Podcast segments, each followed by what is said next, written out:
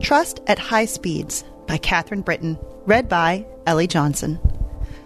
Trust in the Lord with all your heart and lean not on your own understanding. In all your ways acknowledge him, and he will direct your paths. Proverbs 3 5.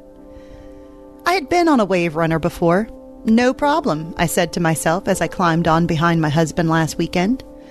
I looked down at the brackish water that was more chilly than refreshing and told myself firmly, Remember, you like going on adventures with him. Sure enough, David looked back and grinned at me when we got away from the dock. He told me to hold on, then he gunned it. Jumping on a wave runner seems easy when I'm the one driving because then I get to decide just how sharply I want to bank to catch that big wave. Or I can keep shooting out towards the Chesapeake Bay and avoid the wake altogether if I want. I can slow down if I scare myself, and I can only catch some air if I'm good and ready, which in reality is almost never. Riding behind someone else, however, even when I trust him more than anyone, demands a leap of faith. The only thing I have to hang on to is his life jacket, and this guy in front of me gets to make the decisions while I peer over his shoulder. It's hard to anticipate or even see what's coming next, and leaning the wrong way when we bank could throw me into the water at 50 miles per hour.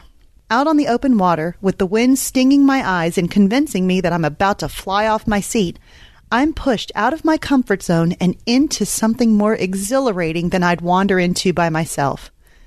And the whole experience stems from letting someone else sit in the driver's seat with not even a seatbelt for me. David knew I didn't want to capsize, and he directed the little wave runner accordingly. But he wouldn't let me be completely comfortable because we might as well have taken the paddle boat out and saved gas. He made sure we got the full experience of saltwater fun and incredible views.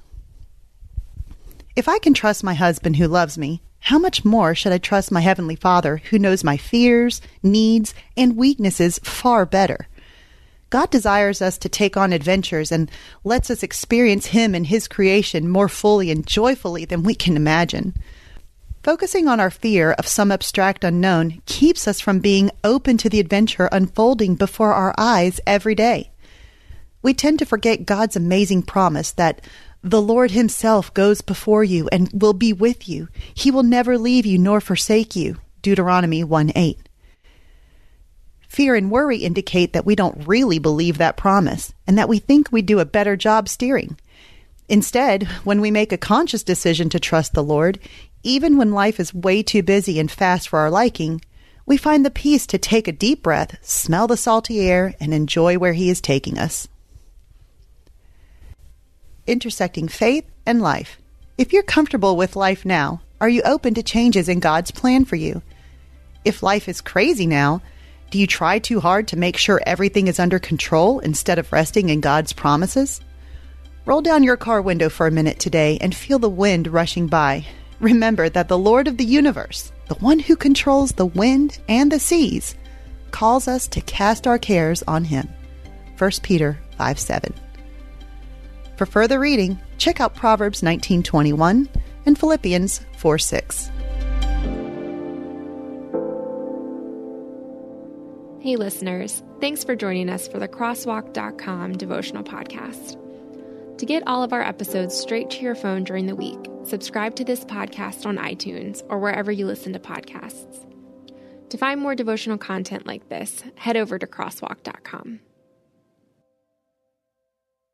Is life feeling chaotic? I get it. I'm Rachel Wojo, host of the Untangling Life podcast. Don't miss the passionate encouragement faith based resources you need to help you clear your head and calm your heart. As Shell says, it feels like Rachel always knows what I need to hear.